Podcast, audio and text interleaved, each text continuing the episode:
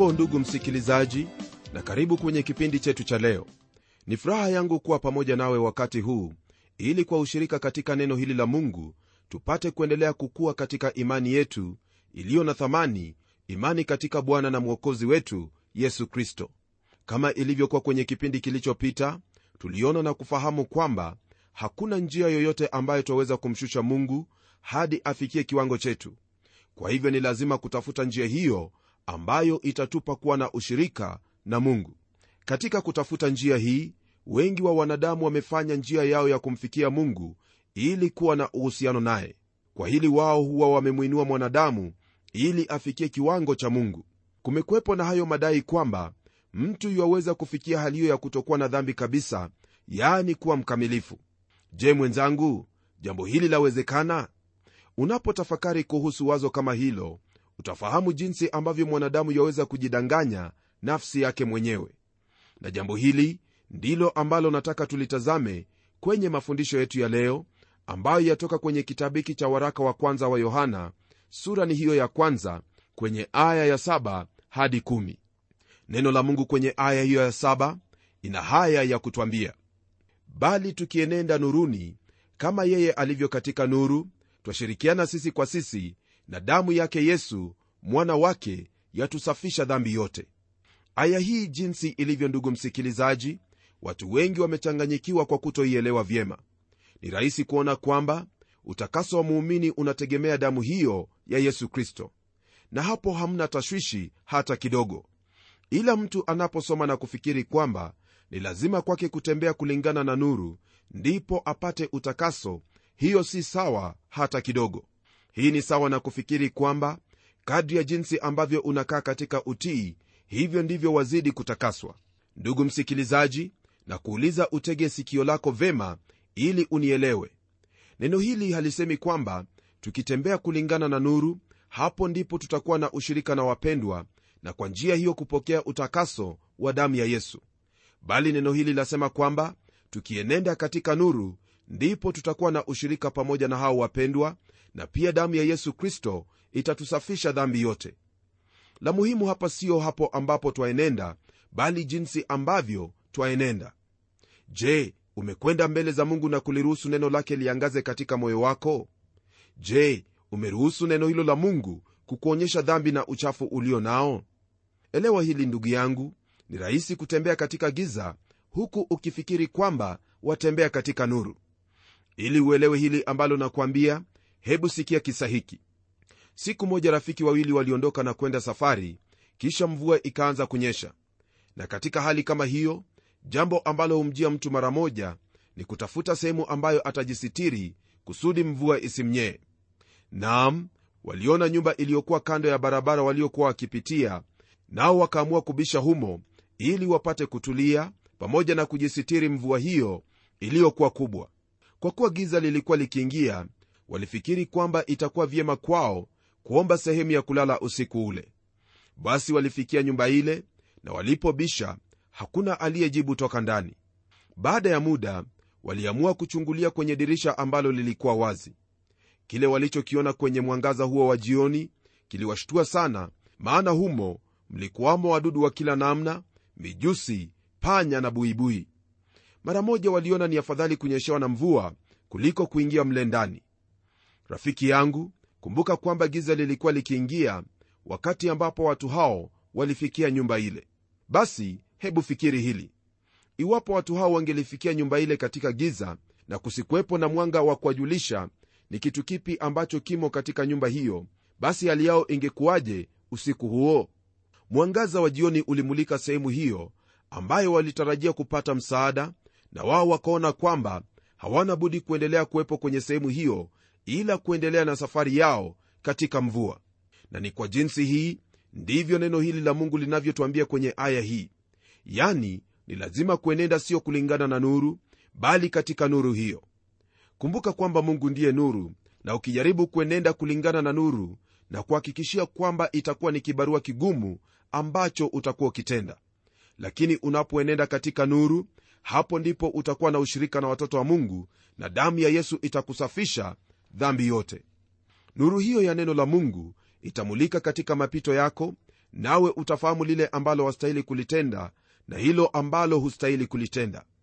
Iwapo umekuwa ukiishi katika dhambi nalo neno la mungu likakuangazia basi lile ambalo wahitaji kufanya ni kuondoka katika hali hiyo na kuelekea katika hilo ambalo neno lake bwana la kuelekeza. Ni kama vile ambavyo watembea usiku nawe una tochi mkononi mwako tochi hiyo si maridadi bali ni ya kukupa mwanga ili uone kila hatua ambayo utakanyaga. Ukimulika na uone kwamba kuna shimo hutakanyaga kwenye shimo hilo bali utapita kando na kwa jinsi hiyo kukosa kuumia au kuuvunja mguu wako. Hivyo ndivyo ndugu yangu neno la mungu hutenda katika maisha yetu. Pasipo ya kuenenda katika nuru na huku wakiri kwamba u katika ushirika na mungu hilo siyo lingine bali ni unafiki si jambo ngeni hata kidogo kusikia kwamba kuna huyu ambaye yuakiri kwamba anamjua kristo lakini maisha yake ni tofauti na hilo ambalo hukiri. Ni lazima ungamo la kinywa chako ndugu yangu kuambatana na matendo yako. La sivyo wewe hujui hicho ambacho wanena kuhusu. Huenda wajiuliza ndugu msikilizaji iwapo muumini ametenda dhambi hali yake itakuwa vipi? Fahamu kwamba wewe kama mtoto wa mungu ni tofauti na hao ambao hawajamwamini kristo. Hao wasiomwamini kristo kama ulivyokuwa hapo awali wao tayari wamehukumiwa lakini kwa muumini kile ambacho chaweza kutendeka ni kwamba asipotubu dhambi hiyo ni lazima mungu atamwadhibu. Mkumbuke anania na safira kisha yule mfalme daudi na yale ambayo yaliwapata baada ya wao kutomtii mungu na kutenda hilo ambalo halikumpendeza machoni pake.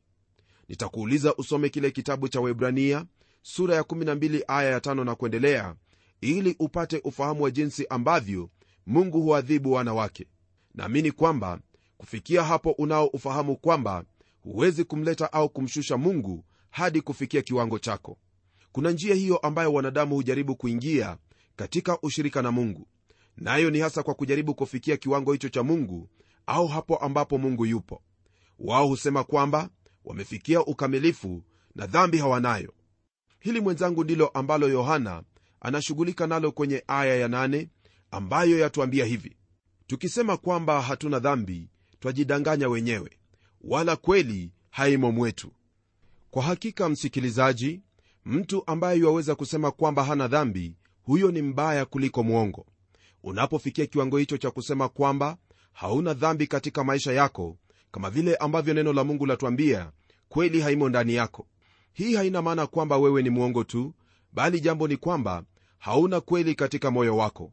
Isitoshe haumdanganyi mtu awaye yeyote wala haumdanganyi mungu bali wajidanganya wewe mwenyewe. Kuna huyu mhubiri ambaye alikwenda kwenye chuo cha biblia na katika mwaka wake wa kwanza alikutana na mchungaji mwingine ambaye walipewa chumba cha kulala pamoja naye. Huyu mchungaji alikuwa ni mtu mzuri tu katika njia kadhaa wa kadhaa ila shida aliyokuwa nayo moja ni kwamba alijiona kuwa ni mkamilifu. Wakati huo ambapo mhubiri huyu alipewa chumba kile katika muula ule wa kwanza mwenzie huyo hakuwepo na mara alipofika kwenye chumba hicho kama desturi ya wahubiri ilivyo alianza kumshuhudia na kumwambia jinsi alivyo katika maisha yake.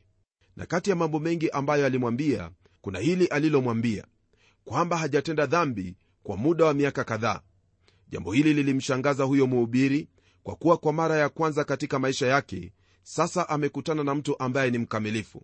Alitarajia kwamba alikuwa amepata rafiki lakini huyu mchungaji hangeliweza kuwa rafiki.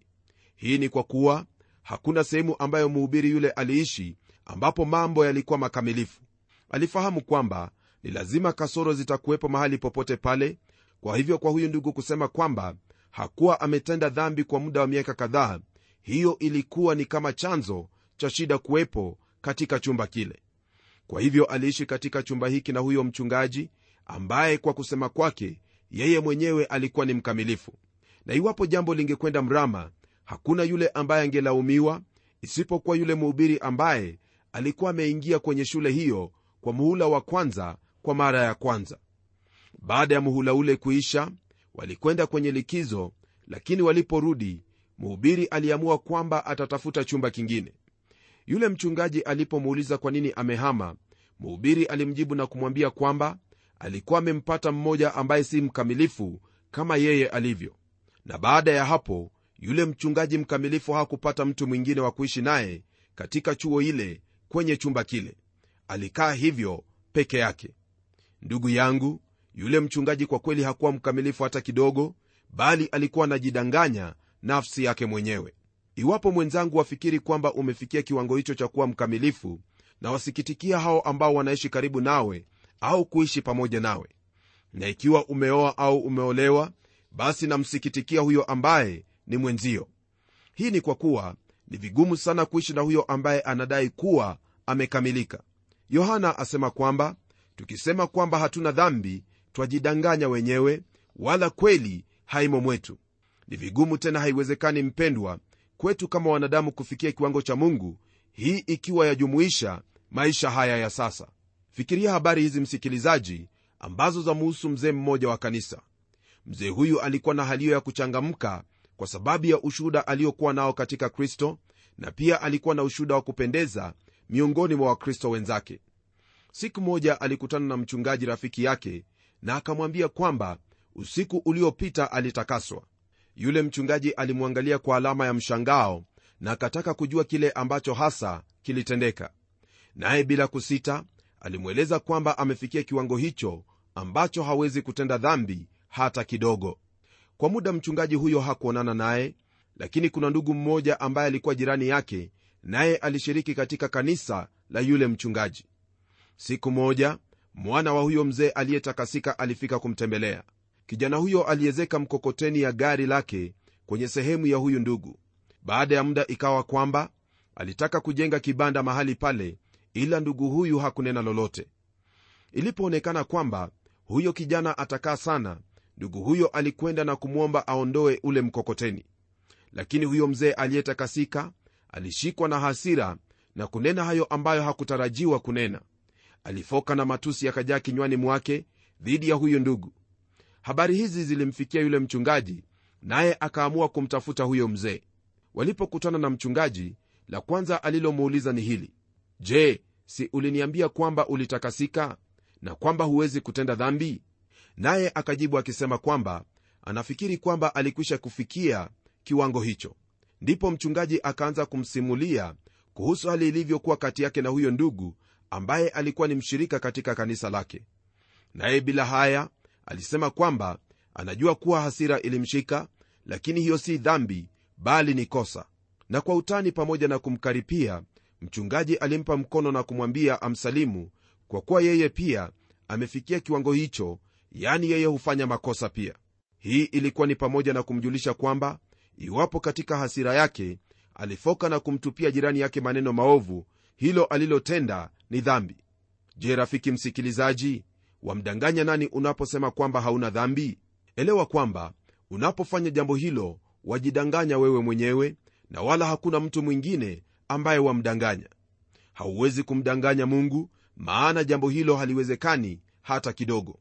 Kwa hili ndilo ambalo yohana asema kwamba kweli haimo katika mtu kama huyo kwa kuwa hawezi kuona kwamba yeye mwenyewe ni mwenye dhambi na wala kiwango hicho cha ukamilifu hawezi kukifikia.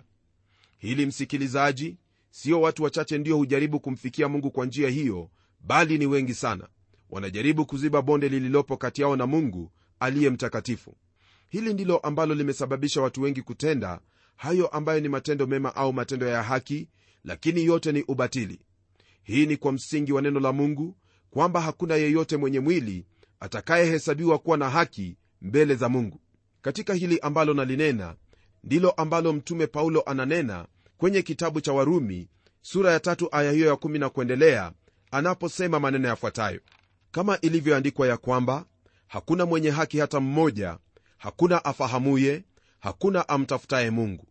Wote wamepotoka wameoza wote pia. Hakuna mtenda mema la hata mmoja. Koo lao ni kaburi wazi kwa ndimi zao wametumia hila. Sumu ya fira ii chini ya midomo yao. Vinywa vyao vimejaa laana na uchungu. Miguu yao ina mbio kumwaga damu uharibifu na mashaka yamo njiani mwao. Wala njia ya amani hawakuijua. Kumcha mungu hakupo machoni pao. Basi twajua ya kuwa mambo yote inenayo torati huyanena kwa hao walio chini ya torati ili kila kinywa kifumbwe na ulimwengu wote uwe chini ya hukumu ya mungu. Kwa sababu hakuna mwenye mwili atakayehesabiwa haki mbele zake kwa matendo ya sheria. Kwa maana kutambua dhambi huja kwa njia ya sheria. Kwa msingi wa hili ambalo tumelisoma ndugu msikilizaji fahamu kwamba hakuna lolote ambalo waweza kutenda ili ukubalike mbele zake mungu. Iwapo ulikuwa na wazo kama hilo basi pole sana maana kazi hiyo yako haina msingi wowote mbele zake mungu. Naam haiwezekani kujiinua hadi kufikia kiwango hicho cha mungu na wala haiwezekani kumshusha mungu ili afikie kiwango chetu. Na kwa sababu hali ndiyo hiyo je utafanya nini kuhusu habari hizi? Utapatanishwa na mungu kwa njia gani? Hebu geukia aya ya 9 kwenye hiki kitabu cha yohana wa kwanza maana hapo tunalo jawabu ambalo latoka kwa mungu. Neno la mungu lasema hivi tukiziungama dhambi zetu yeye ni mwaminifu na wa haki hata atuondolee dhambi zetu na kutusafisha na udhalimu wote. Kwenye aya hii twapata jawabu la upatanisho wa mwanadamu na mungu aliye mtakatifu na hiyo njia hii ni kwa kuziungama dhambi zetu. Je ina maana ya nini kuungama jambo? Neno hili ungama lina maana ya kurudia jambo hilo hilo. Mungu anaposema kwamba jambo hilo ambalo ulitenda ni dhambi ni lazima uvuke na kwenda upande wake na kusema hilo ambalo mungu amesema. Yani ni lazima kukubaliana naye katika kila neno alisemalo. Hii ndiyo maana ya kuungama na pia ndilo hitaji kubwa sana katika waumini leo hii njia hii ndiyo ya kipekee ambayo wewe kama mkristo utakabiliana na dhambi katika maisha yako. Kwa mujibu wa hili ambalo tumelifahamu msikilizaji ni dhahiri kwamba iwapo wataka kuenenda katika ushirika pamoja na mungu baba na mwana wake yesu kristo na pia kuwa katika ushirika na wana wa mungu ni lazima kufanya hili ambalo neno la mungu limekuambia kwenye aya hii. Iwapo umetenda dhambi basi ungama dhambi zako mbele yake maana dhambi ni hilo ambalo la kukosesha ushirika wako na mungu. Kumbuka kwamba mungu ni mtakatifu na hawezi kushirikiana na hilo ambalo ni chafu. Njia yako mwenzangu ndiyo hii na wala si nyingine. Nisikie na usikie vyema hakuna hilo ambalo waweza kufanya katika maisha yako ambalo litakuwa fidia kwa dhambi zako. Ungama dhambi hizo nawe utarejeshwa katika ushirika na mungu baba. Baada ya kuungama dhambi zetu basi mungu hufanya nini? Neno la mungu latuambia kwamba yeye hutuondolea dhambi na kutusafisha na udhalimu wote. Katika kisa cha yule mwana mpotevu mara alipofika kutoka kwenye nchi hiyo ya mbali alikuwa akinuka kama nguruwe. Baba yake hangeliweza kumfika nguo nzuri wala kumvalisha pete huku akinuka uvundo. La kwanza ambalo alifanya ni kwamba alimtakasa au aliagiza aingie katika bafu na kuoga. Na baada ya kutoka kwenye bafu ndipo alipovalishwa nguo hizo nzuri na karamu kuandaliwa. Unapoungama dhambi hiyo huwa na maana ya kuacha dhambi hiyo ambayo ulikuwa ukitenda. Hili pia lina maana kwamba umevuka na uu upande wake mungu kuhusu hilo ambalo amenena kwa tendo hilo ulilolitenda. Hicho ambacho mungu anachukia ndicho ambacho wahitaji kukichukia. Naam katika kuungama ushirika wa mwanadamu na mungu warejeshwa na iwapo hukuwepo basi unapatikana ni jukumu lako kujiuliza iwapo njia ambayo waifuata ni njia ambayo mungu amechagua ili upatanishe naye au ni njia yako. Ikiwa ni njia yako basi huo ni ubatili maana hauna faida yoyote ile. Naamini kwamba utafanya hekima kuchagua njia hiyo ambayo mungu ameweka wakfu kwa ajili ya uokovu na utakaso wako yaani imani katika kristo ambaye damu yake ndiyo yatutakasa dhambi yote. Na kwa kumalizia sura ya kwanza katika kitabu hiki cha yohana wa kwanza neno lake bwana latuambia hivi. Tukisema kwamba hatukutenda dhambi twamfanya yeye kuwa mwongo wala neno lake halimo mwetu. Katika hayo yote ambayo mwanadamu yaweza kutenda hili ambalo neno la mungu latuambia hapa ndilo ambalo ni baya zaidi. Hii haina maana kwamba njia nyingine yoyote ni afadhali bali kile ambacho kipo hapa ni kwamba katika kusema kwamba hatukutenda dhambi twamfanya mungu kuwa ni mwongo. Dai kama hili lafanya ufunuo wa mungu kuhusu dhambi katika maisha ya mwanadamu kupuuzwa na uwezo wa mwanadamu kuzingatiwa katika kuelezea hilo ambalo si dhambi au lile ambalo ni dhambi. Msikilizaji hii ni sawa na kusema kwamba mungu amekosea katika hukumu yake juu ya mwanadamu na kwa hivyo ni mwongo. Jambo hili lamwelekea huyo mwenye mawazo kama hayo kulipuuza neno lake mungu na yote ambayo ameyanena kwenye neno lake. Hili ndilo ambalo limewafanya wengi kusema kwamba mungu hayupo na wala hakuna lolote ambalo ni baya liwe ni zuri au baya. Na kwenye zaburi ya 14 aya hiyo ya kwanza hadi tatu utapata kwamba neno lake bwana lamwelezea huyo ambaye ana mawazo kama hayo. Neno la mungu lasema hivi mpumbavu amesema moyoni hakuna mungu. Wameharibu matendo yao na kufanya chukizo hakuna atendaye mema. Toka mbinguni bwana aliwachungulia wanadamu aone kama yuko mtu mwenye akili amtafutaye mungu. Wote wamepotoka wameoza wote pamoja hakuna atendaye mema la hata mmoja. Ndugu msikilizaji nitakuuliza pamoja na maandiko haya usome kwenye kile kitabu cha isaya sura ya 53 aya ya 6 kitabu cha injili ya yohana sura ya pili aya ya 24 hadi 25 na kile kitabu cha warumi sura ya tatu aya ya 23 usijaribu kumfanya mungu awe mwongo bali fungua moyo wako na kuungama hilo ambalo mungu ananena kuhusu maisha ya mwanadamu. Mwambie kuhusu dhambi zako shida zako na lolote hilo ambalo wataka kumfahamisha. Mwambie kwamba wataka kuwa na ushirika naye na wataka kumtumikia kwa njia hiyo ambaye ameichagua yaani katika njia ya mwana wake yesu kristo. Unapofanya hilo neno latuambia kwamba yeye ni mwaminifu na wa haki hata atuondolee dhambi zetu na kutusafisha na udhalimu wote. Huyo ndiye mungu wetu msikilizaji. Huyu ndiye mungu ambaye twamfahamu kwenye biblia.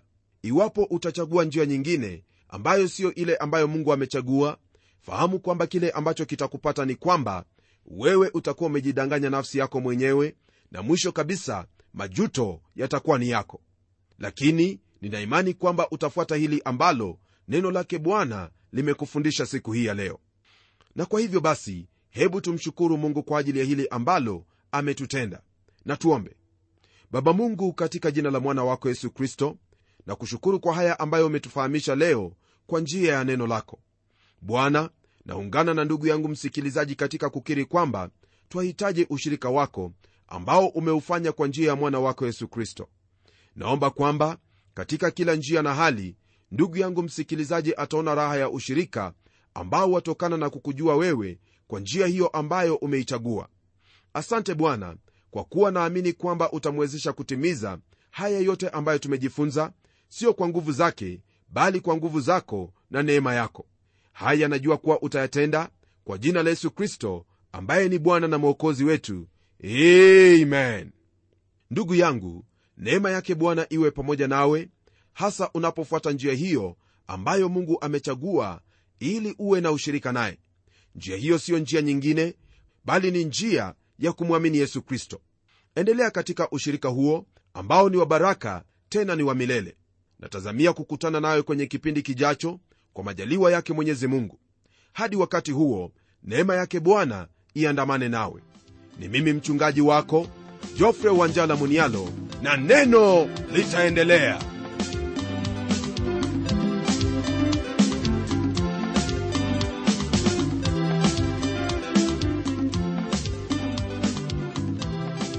ndiyo msikilizaji wangu neno ni lazima liendelee. Kwa hivyo hebu tuandikie barua utueleze jinsi hili neno la bwana linakubariki. Anwani yetu ndiyo hii ifuatayo.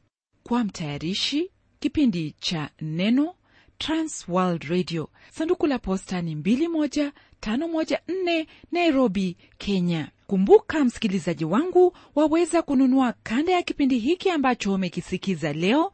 Ikiwa tu utatuandikia barua ili utuambie hivyo. Na hadi wakati mwingine ndimi mtayarishi wa kipindi hiki pamela omodo nikikwaga nikikutakia mema leo.